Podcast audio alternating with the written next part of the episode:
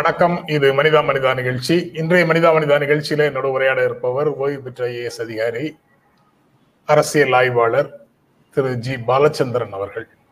Sir வணக்கம் sir. வணக்கம். காலையில இன்று செய்திகளோட உங்களை சந்திக்கிறதுல ரொம்ப மகிழ்ச்சி சார். இங்க நீட் தேர்வு குறித்து இன்று ஏ கே ராஜன் குழு அறிக்கை சமர்ப்பிப்பு அப்படின்னு ஒரு செய்தியும் ஓரிரு நாட்களுக்குள்ள அவர் சமர்ப்பிப்பாருங்கிற மாதிரி செய்திகளும் இன்றைய நாளிதழ்களில் இருக்குது. நேற்று அது அது குறித்த வழக்கிலையும் வழக்கை தள்ளுபடி செய்து இதுல சட்ட விரோதம் எதுவும் இல்லை. மத்திய அர- ஒன்றிய அரசு கொண்டு வந்த திட்டத்துக்கு எதிராக எதுவும் இல்லை. உச்சநீதிமன்ற தீர்ப்புக்கு எதிராகவும் இல்லை அப்படின்னு சென்னை உயர்நீதிமன்றம் தீர்ப்பு கொடுத்திருக்குது. நீங்க எப்படி பார்க்கறீங்க அதை? நம்ம இதே நிலையை தான் நீங்களும் சொல்லியிருக்கிறீங்க. நாங்களும் இங்க மாத்தி மாத்தி பேசிட்டு இருக்கிறோம்.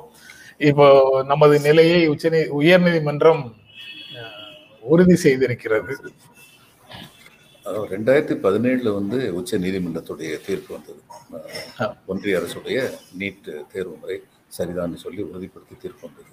அதுக்கப்புறம் அதை அமல்படுத்தினாங்க. இப்போ நாலு வருஷம் ஆனதுல அந்த நாலு வருஷத்தில் நமக்கு வந்து இந்த நீட்டு கொண்டு வந்ததுனால உள்ள சாதக பாதகங்கள் என்ன அப்படிங்கிறத உணர முடியுது.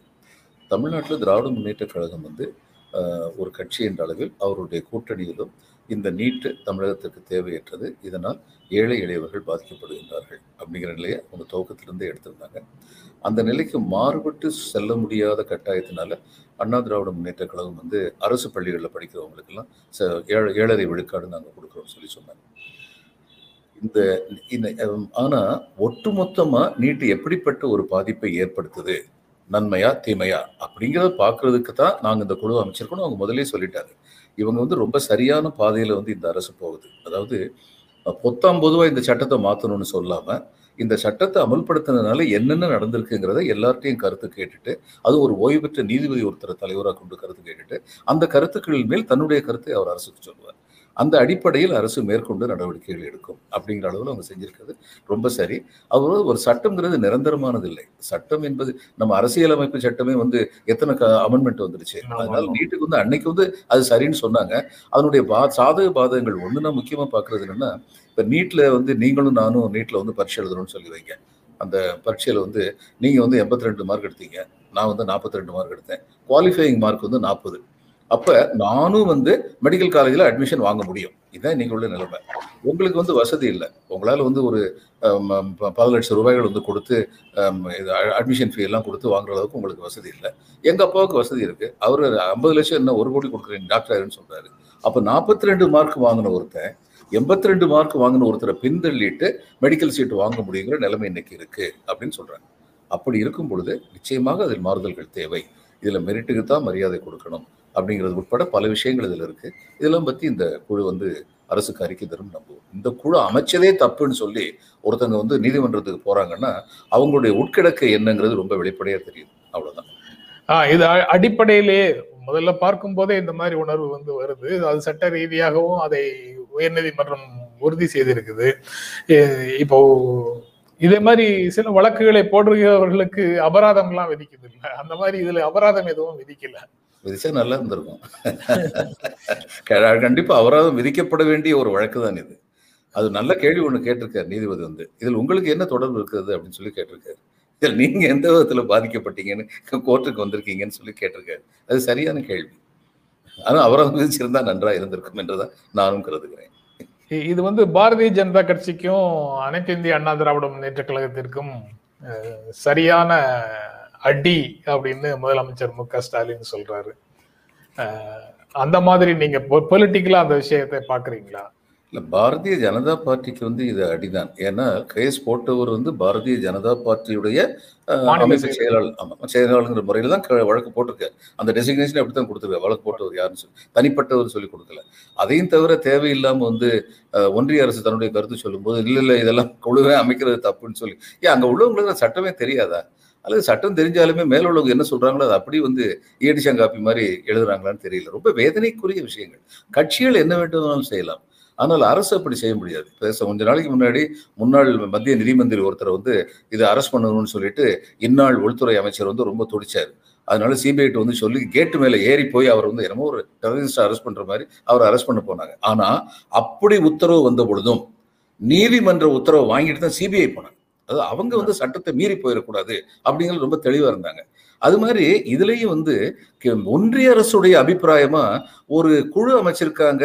இந்த இந்த நீட் வந்ததுக்கு அப்புறம் சாதக பாதகங்கள் என்னன்னு சொல்லி ஆராய்வதற்காக அந்த குழு இருக்குன்னு சொல்லி தெரிஞ்ச போது அந்த அமைச்சரே தப்புங்கிற மாதிரி ஒரு அரசு சொல்வது என்பது மிக மிக வேதனைக்குரியது இதுல வந்து பாரதிய ஜனதா பார்ட்டிக்கு வந்து அதனால கண்டிப்பா வந்து பின்னடைவு. ஆனா அண்ணா திராவிட முன்னேற்ற கழகத்துக்கு இதனால மிகப்பெரிய பின்னடைவு இருக்கிறதா நான் வந்து கருதலை. ஏன்னா அவங்க சொல்றது நாங்களும் நீட்டு வேண்டாம்னு தான் சொல்றோம்.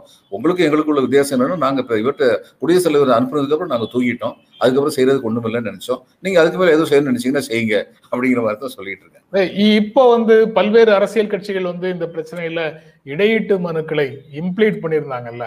நான். முன்னாடி ஒரு நாள் பேசும்போது கேவியட்னு சொன்னேன். அதை வந்து பார்த்துட்டு இருக்கிற நண்பர்கள் வந்து கமெண்ட்ஸ்ல வந்து திரு இம்ப்ளீட் தான் அப்படின்னு சொல்லி திருத்துனாங்க. இடையீட்டு மனு. இம்ப்ளீட் பண்ணிருக்காங்கல்ல சார் அதே மாதிரி அதிமுக வந்து இவ்வளவு தூரம் முதன்மையான கட்சியாக இருந்தோம். அதாவது முதன்மையான இரண்டு கட்சிகள்ல ஒன்றாக இருந்தும் இந்த பிரச்சனையில அரசியல் நிலைப்பாடும் வந்து நீட்டுக்கு எதிரானதுன்னு சொல்லிட்டு இருந்தோம். இதுல இடையீட்டு மனு எதுவும் போடவில்லைங்கிறதுனால அவர்கள் வந்து அது போக இது இந்த குழு அமைக்கிறது மற்ற எல்லாமே நாடகம் அப்படின்னு அவர்கள் விமர்சிக்கிறதுனாலையும் இந்த தீர்ப்பு வந்து அவர்களுக்கான அடி அப்படின்னு சொல்றாரு முதலமைச்சர். இல்ல அதாவது இடையீட்டு மண்ணில் சேரலைங்கிறது அவங்களுக்கு ஒரு பின்னடைவு தான். ஆனா இந்த இதெல்லாம் குழு எல்லாமே அமைக்கிறது நாடகங்கிறது அரசியல் ரீதியாக அவங்க பேச வேண்டிய பேச்சு. ஏன்னா திராவிட முன்னேற்ற கழகம் வந்து தன்னுடைய தேர்தல் அறிக்கையில வந்து நாங்கள் நீட் தேர்வை நிறுத்தி விடுவோம்னு சொல்லி சொல்லியிருந்தாங்க. எப்பொழுதுமே ஒரு தேர்தலுக்கு தங்களால் செய்ய முடிந்த காரியங்களையும் செய்ய விரும்புகின்ற காரியங்களையும் நாங்கள் செய்து முடிப்போம்னு சொல்றது எல்லா தேர்தல் அறிக்கையிலும் உள்ளதுதான். தான் பதினஞ்சு லட்ச ரூபா ஒவ்வொரு அக்கௌண்ட்லயும் போடுவேன்னு சொல்லிட்டு ஏழு வருஷமா அதை பத்தி பேசாமலே இருக்கார் ஒருத்தர். அது மாதிரி தான் சில காரியங்கள் வந்து அவங்க சொல்லுவாங்க. ஆனா இதுக்கு வந்து முயற்சி எடுக்கிறாங்க அவங்க. அதில் சந்தேகம் இல்லை. அந்த முயற்சியுடைய முதல் படி. ஆனா அதை வந்து அரசியல் ரீதியாக அவங்க எப்படி எதிர்கொள்வாங்க? நீங்க நீட்டே ஒழிச்சு கட்டிடுவோம்னு சொன்னீங்க. இன்னைக்கு அதை செய்ய முடியலனால இப்படி ஒரு குழு அமைக்கிறேன்னு சொல்லி சொல்றீங்கன்னு சொல்லி எதிர்வினை ஆற்றிக்கிட்டு இருக்காங்க. அதனால அது வந்து அரசியல் பேச்சாகத்தான் கருதப்படும். இவங்க வந்து எம்ப்ளீடு பண்ணாததுங்கிறது வந்து நிச்சயமா மக்களால் சரியாக கவனிக்கப்படும். கவனிக்கப்படும். அப்புறம் சார் ஒரு கோடி கொரோனா தடுப்பூசிகள் கோரி பிரதமர் மோடிக்கு முதல்வர் மு க ஸ்டாலின் கடிதம் அப்படிங்கிறது அடுத்த செய்தி. அதுல வந்து அவர் மக்கள் தொகை அடிப்படையில அது முறையாக வழங்கப்படவில்லை அப்படின்னு ஒரு சார்ஜையும் முன்வைக்கிறாரு. எப்படி பார்க்குறீங்க? அதாவதுங்க எந்த க்ரைட்டீரியா வச்சிருக்காங்கன்னு வெளி வெளிப்படைத்தன்மையோட மைய ஒன்றிய அரசு சொல்லலை.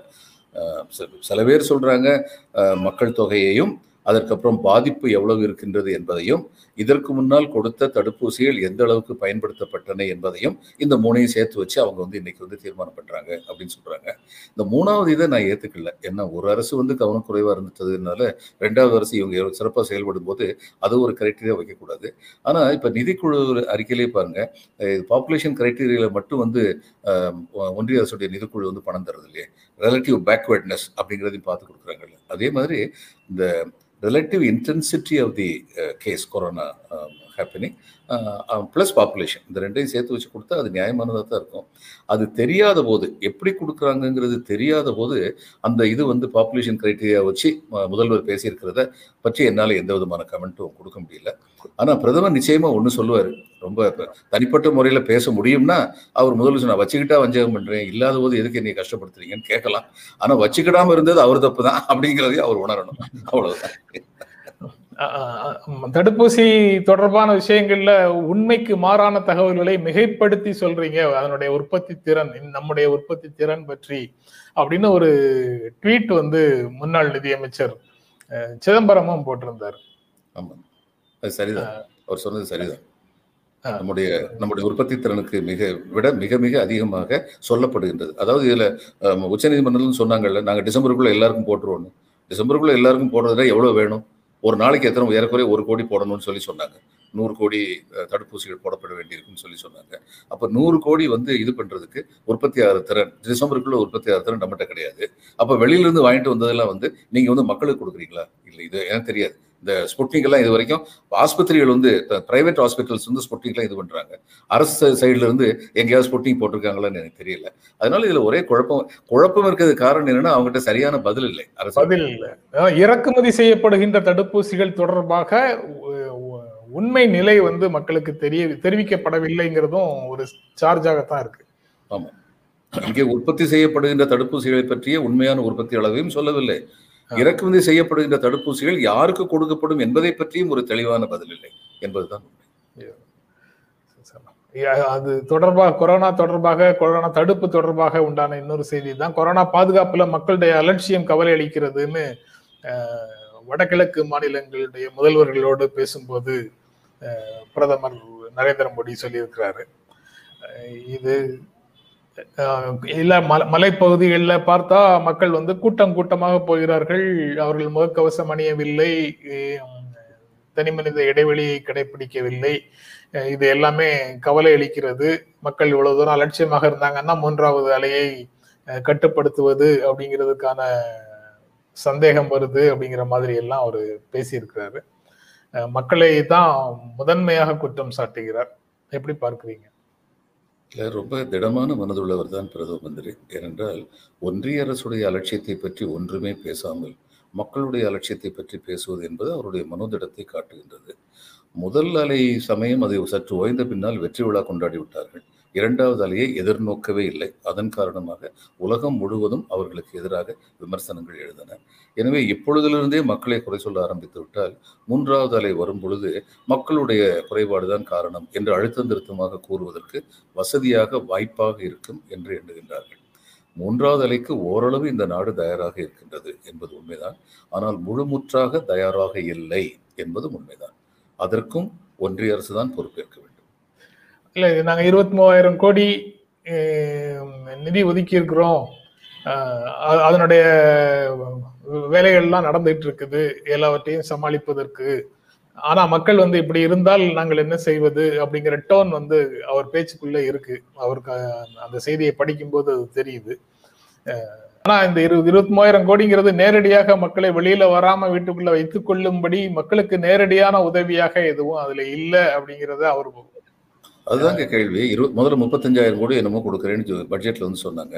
இப்போ இருபத்தி மூணாயிரம் கோடிங்கிறாரு. இப்போ எல்லாத்தையும் பார்க்கும்போது வடிவேல் மாதிரி கிணத்தை காணுமே அப்படிங்கிற கேள்வி தான் நமக்கெல்லாம் எழுது. இவ்வளவு செலவழிச்சிங்க கிணறு எங்கன்னு சொல்லி கேட்ட மாதிரி அது மாதிரி தான் வினா வந்து எழுது.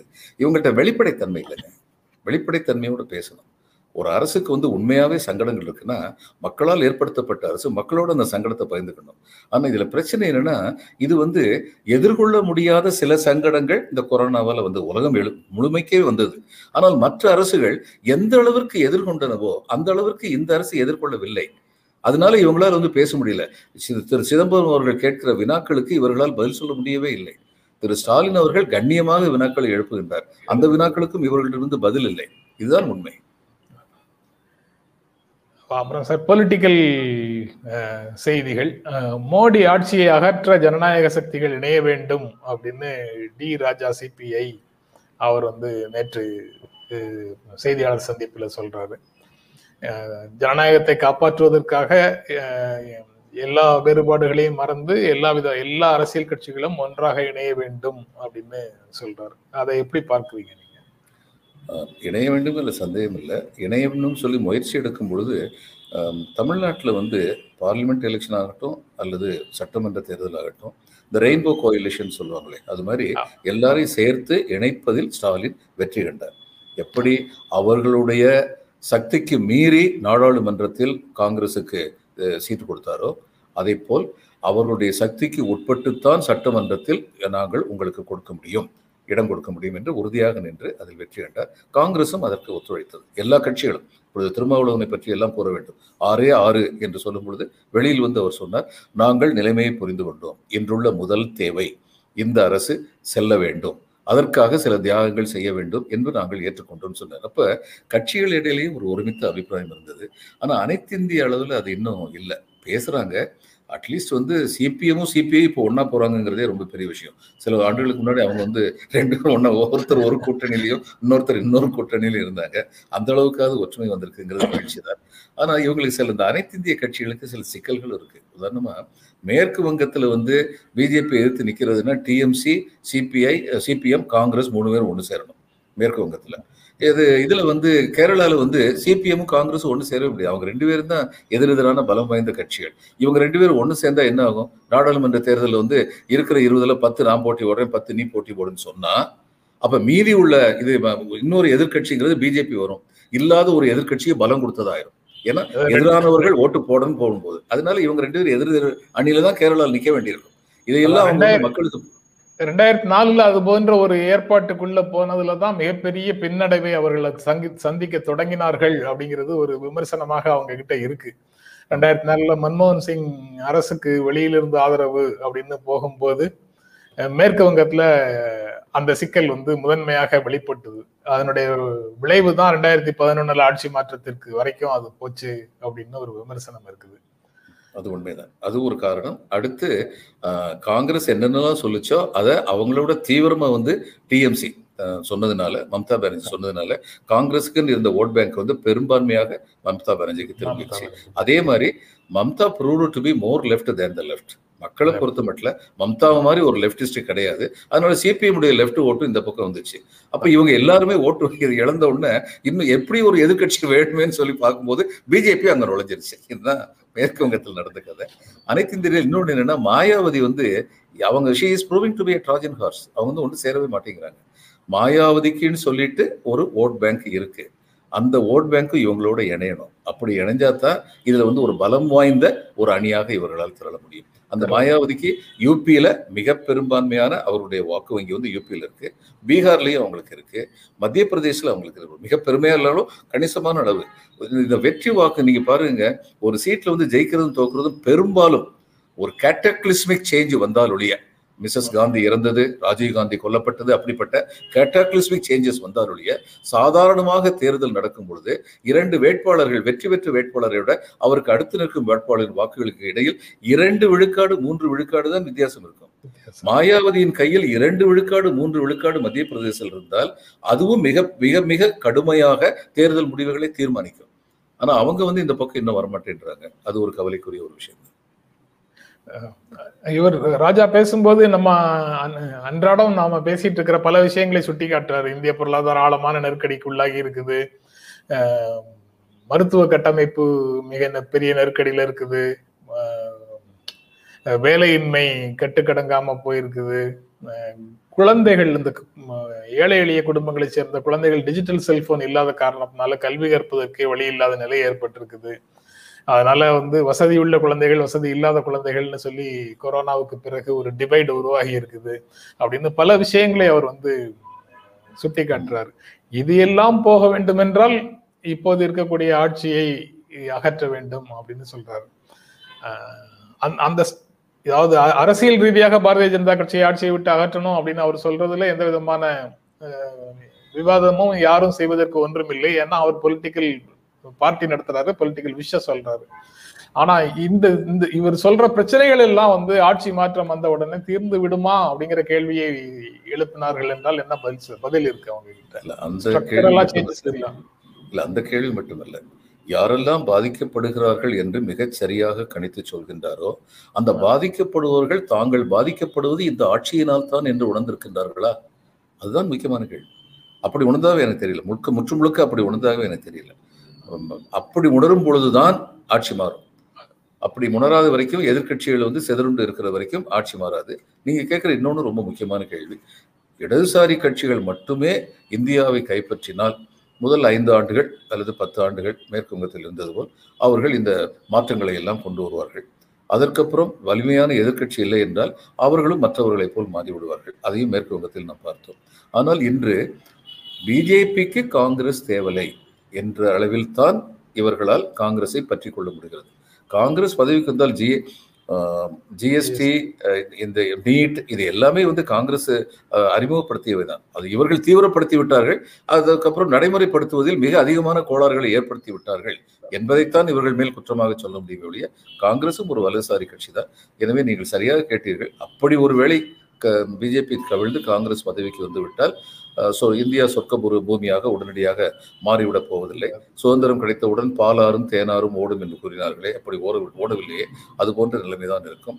The eternal vigilance is the price one pays for freedom one pays also for democracy தொடர்ந்த விழிப்புணர்வு மக்களிடம் இருக்கும் வரைதான் மக்களுக்கு தேவையான நியாயமாக அவர்களுக்கு வேண்டிய உரிமைகள் போய் சேரும்.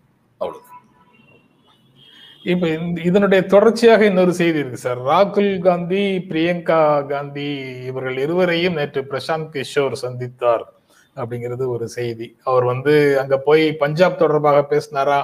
அல்லது அடுத்து வரக்கூடிய யூபி அசம்பிளி எலெக்ஷன் தொடர்பாக பேசினாரா?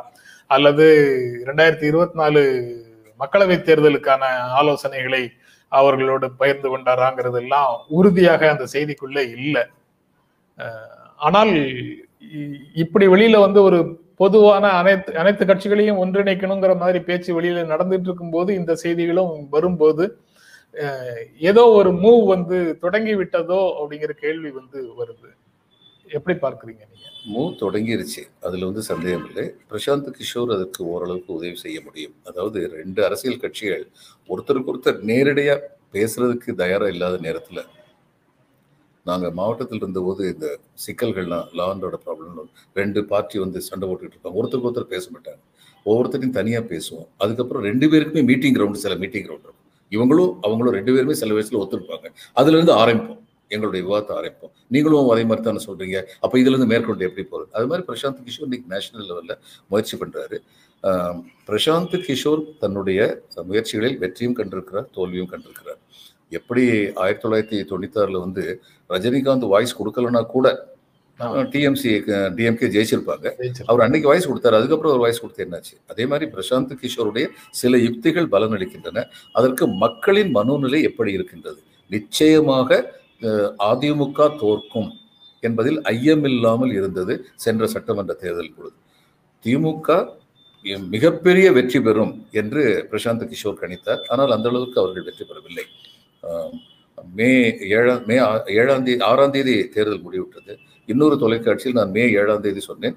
திராவிட முன்னேற்ற கழக கூட்டணி நூற்று நாற்பத்தைந்திலிருந்து நூற்று ஐம்பத்தைந்து இடங்களை பெறுவார்கள். கூட்டணின்னு சொல்றீங்க? திராவிட முன்னேற்ற கழகம் கூட்டணி அவ்வளவுதான் பெறும். ஏனென்றால் அவருடைய பலத்தை இழக்க வைப்பதற்கான எல்லா முயற்சிகளும் நடத்தப்பட்டிருக்கின்றன. கமலஹாசன் கட்சி சீமான் கட்சி அமமுக இவர்கள் எல்லாருமே திராவிட முன்னேற்ற கழகத்துடைய வா- வாக்குகளைத்தான் அதிகமாக பிரிப்பார்கள். அதனால் அப்படி என்று சொன்னேன். இவர் இருநூறு ஓட்டு இருநூறு வாக்குன்னு சொல்லி உண்மையாவே நம்பினார் நினைக்கிறேன். திரும்ப திரும்ப அதை சொல்லிட்டு இருந்தேன். அதனால பிரசாந்த் ஷோர் கிஷோர் ஓரளவிற்கு பயன்படுவார். ஆனால் இறுதியாக மக்கள் மனோநிலையை எவ்விதம் திருத்துவது அல்லது மாற்றுவது என்பதை பொறுத்துத்தான் கூட்டணிகள் அமைவதும் கூட்டணிகள் வெற்றி பெறுவதும் நடக்கும். சரி. இது நிகழ்ச்சியினுடைய கடைசியான செய்தி சார். தீவிரவாத தடுப்பு சட்டம் ஆன்டி டெரர் லாஸ்னு இருக்கு. பயங்கரவாத தடுப்பு சட்டம் மக்கள் மீது தவறாக பயன்படுத்தப்படக்கூடாது. உச்சநீதிமன்ற நீதிபதி அப்படின்னு அந்த செய்தி. திரும்ப அதாவது இது நீதிமன்றத்துல வழக்கு விசாரணையின் போது அவர் இந்த கருத்தை சொல்லல. வெளியில மீட்டிங்ல தான் சொல்றாரு. ஒரு உரையாற்றும் போது தான் சொல்றாரு. இது எப்படி பாக்குறீங்க சார்? இந்த தூத்துக்குடி துப்பாக்கி சூட்டுக்கு அப்புறம் ஒரு கொஞ்ச நாள் கழிச்சு ரஜினிகாந்த் வந்து அந்த துப்பாக்கி சூட்டில் பாதிக்கப்பட்டவங்களை எல்லாம் போய் பார்த்தாரு. அந்நேரம் அதில் ஒரு பையன் ஒரு இளைஞர் வந்து கேட்டாரு. யார் நீங்கள் இப்போ தான் வழி தெரிஞ்சதா அப்படின்னு கேட்டார். ஒரு பெரிய கலைஞர். அவரை பார்த்து கேட்டார். அரசியலுக்கு வந்துட்டா அரசியல் வாழ்வில் இதெல்லாம் சகஜமப்பா எடுத்துக்கணும். அது கேட்ட மாதிரி இப்போ நான் கேட்குற உச்ச நீதிமன்ற நீதிபதிட்ட சரிதான் இவ்வளோ நாள் கழிச்சு தான் தெரிஞ்சதா? ஏன் ஃபாதர் ஸ்டான் வந்து இறந்தபோது தெரியலையா? அவருக்கு மேலே வந்து இது இது பண்ணி அவருடைய கம்ப்யூட்டரில் இந்த அவருடைய அந்த கேஸில் சம்மந்தப்பட்ட எல்லாருடைய கம்ப்யூட்டர்லேயும் இன்னொரு அவ அவர்களுக்கு வராத தகவல் புகுத்தப்பட்டது. அப்படிங்கிறத அறிவியல் ரீதியாக வந்து அமெரிக்காவில் உள்ள ஒரு இவங்க வந்து இந்த கம்ப்யூட்டர் எக்ஸ்பர்ட்ஸ் வந்து நிரூபிச்சிருக்காங்களே அந்த அளவுக்கு நடந்ததுக்கு அப்புறமும் அவர் வந்து எவ்வளவு துயரப்பட்டார். அதனால உச்சநீதிமன்றம் இப்பொழுதாவது இதை சொல்வது வரவேற்க தகுந்ததுதான். ஆனால் இதை கீழமை நீதிமன்றங்கள் வரை நடைமுறைப்படுத்தப்பட வேண்டும். அதுல அவங்க ரொம்ப கண்டிப்பாக இருந்தார்கள் என்றால் இது நிச்சயமாக வரவேற்கப்படத்தக்க ஒன்று. இந்த செய்திகளை படிக்கும்போது அதற்கு இடையில இன்னொரு செய்தியும் இருந்தது sir. Anand டெண்டுடைய bail petition rejected Stan Swamy இணைக்கப்பட்ட வழக்கில் அவரும் வந்து கைதாகி உள்ள இருக்கிறாரு. அவருடைய பெயில் பிளே ரிஜெக்டடுங்கிறதும் இன்னைக்கு செய்திகளில் இருக்கு. இன்னொரு பக்கம் நீதியரசர் சந்திரசூட் வந்து ஒரு விழாவில் பேசும்போது இதையும் சொல்றாரு. இதுக்கு சில நாட்களுக்கு முன்னால rule of law rule by law பற்றி தலைமை நீதிபதியும் பேசினாரு. அதையும் நம்ம பேசணும் இங்க நினைக்கிறேன். ஓரளவுக்கு நீதிமன்றங்களின் பார்வை உச்ச நீதிமன்றத்தின் பார்வை ரூல் ஆஃப் லா என்பதன் பக்கம் திரும்பி இருக்கின்றதாக நான் காணுகின்றேன். இது வரவேற்க தகுந்த மாறுதல். இது நடைமுறையில் எந்த அளவிற்கு அவர்கள் செயல்படுகின்றார்கள் என்பதையும் பார்க்க வேண்டும் என்று எண்ணுகின்றேன். ஆனா உச்ச நீதிமன்றத்துல பலர் வந்து பல நீதிபதிகள் அல்லது பல வழக்குகள்ல பல தீர்ப்புகள் வந்ததற்கு பிறகும் கீழே இறங்கி பார்க்கும்போது அதிகாரிகள் அதை செயல்படுத்துவதாகவே தெரியலையே. அவங்க வந்து மேலும் மேலும் இதே போன்ற வழக்குகளை போட்டுக்கிட்டே தானே இருக்கிறாங்க. அது காரணங்க டிஸ்போசல் ஆஃப் கேசஸ் வந்து ரொம்ப ஸ்லோவாக இருக்குது அதாவது சட்டம் ஒழுங்கை நிலைநிறுத்துறதுக்கே மூவாயிரம் கேஸ் போட வேண்டியதில்லை. ரெண்டு சரியான கேஸ் போட்டால் போதும். அவங்களுக்கு தண்டனை வாங்கி கொடுத்தா போதும். இன்னைக்கு என்ன ஆகுதுன்னா தண்டனைக்கு உரியவர்களாக இல்லாதவர்கள் பல பேரின் மேல் வழக்குகள் போடப்பட்டிருப்பதற்காக போடப்பட்டிருப்பதாக நமக்கு தோன்றுகிறது. அதில் வந்து ரொம்ப ரொம்ப தாமதப்படுத்துது. இப்போ இதில் வந்து ரெண்டாயிரத்தி எட்டில் கொண்டு வந்த அந்த மாறுதல் தானே இதில் யூஏபிஏல வந்து அந்த எப்படின்னா ந- நீங்க வந்து என்னைய வந்து ஒருத்தர் வந்து கைது பண்ணிட்டாருன்னா அடுத்து வந்து அந்த பப்ளிக் ப்ராசிக்யூட்டர் வந்து அந்த பேப்பர்ஸ் எல்லாம் பார்ப்பாரு பார்த்துட்டு if he is satisfied that the arrest was genuine. இந்த கைது தேவைதான்னு சொல்லி சொல்லிட்டாருன்னா அதுக்கப்புறம் அவங்க வந்து கோர்ட்டுக்கு போனாங்கன்னா அவங்க வந்து கோர்ட் வந்து அந்த ஆஃபீஸ் ரெக்கார்டை கா காவல்துறை என்ன ரெக்கார்ட் தயார் பண்ணியிருக்காங்களோ அதை மட்டும் பார்த்துட்டு ஜாமீன் கொடுக்குறதா இல்லையான்னு தீர்மானிக்கலான்னு இருக்கு. இது வந்து எந்த அளவில் வந்து நியாயமா இருக்கும்? அடிப்படையில் கோளாறை வச்சுக்கிட்டு நம்ம நீதிமன்றங்களை மட்டும் குறை சொல்றது தவறு இல்லை காவல்துறை என்ன வேணாலும் எழுதியிருக்கலாமே. அது உண்மையா பொய்யா என்பதை பற்றி கூறுவதற்கான சந்தர்ப்பமே வந்து குற்றம் சாட்டப்பட்டவருக்கு கிடையாது அப்படிங்கும்போது அங்கே எங்க நீதி கிடைக்கும்? அதனால அதையும் பற்றி விவாதித்தால் ஒருவேளை யாராவது பப்ளிக் இன்ட்ரெஸ்ட் லிட்டிகேஷன் போட்டால் அதுக்கு நீதி கிடைக்கும் நினைக்கிறேன். நேரலையில பார்த்துட்டு இருக்கிற நண்பர் வந்து உங்களுக்கும் எனக்கும் அன்பை வெளிப்படுத்துகிறார். சிங்கப்பூரில் இருந்து ஏற்கனவே ஒரு முறை நம்ம நிகழ்ச்சியிலேயே அதே மாதிரி அன்பை வெளிப்படுத்தினாருன்னு நினைக்கிறேன். Franklin Joseph. நன்றி. சரி சார் ரொம்ப நன்றி சார். இந்த நிகழ்ச்சியில கலந்து கொண்டு உங்களுடைய கருத்துக்களை பகிர்ந்து கொண்டதற்கு எங்கள் நெஞ்சார்ந்த நன்றி. வணக்கம். மீண்டும் சந்திப்போம். நன்றி. வணக்கம். எங்களுடைய வீடியோ உங்களை நேரடியாக வந்து சேரணும்னா ஜென்ரா மீடியாவை சப்ஸ்கிரைப் பண்ணுங்க. இது குறித்த அப்டேட்ஸ் உங்களை வந்து சேர்வதற்கு பெல் ஐக்கானை கிளிக் பண்ணுங்கள்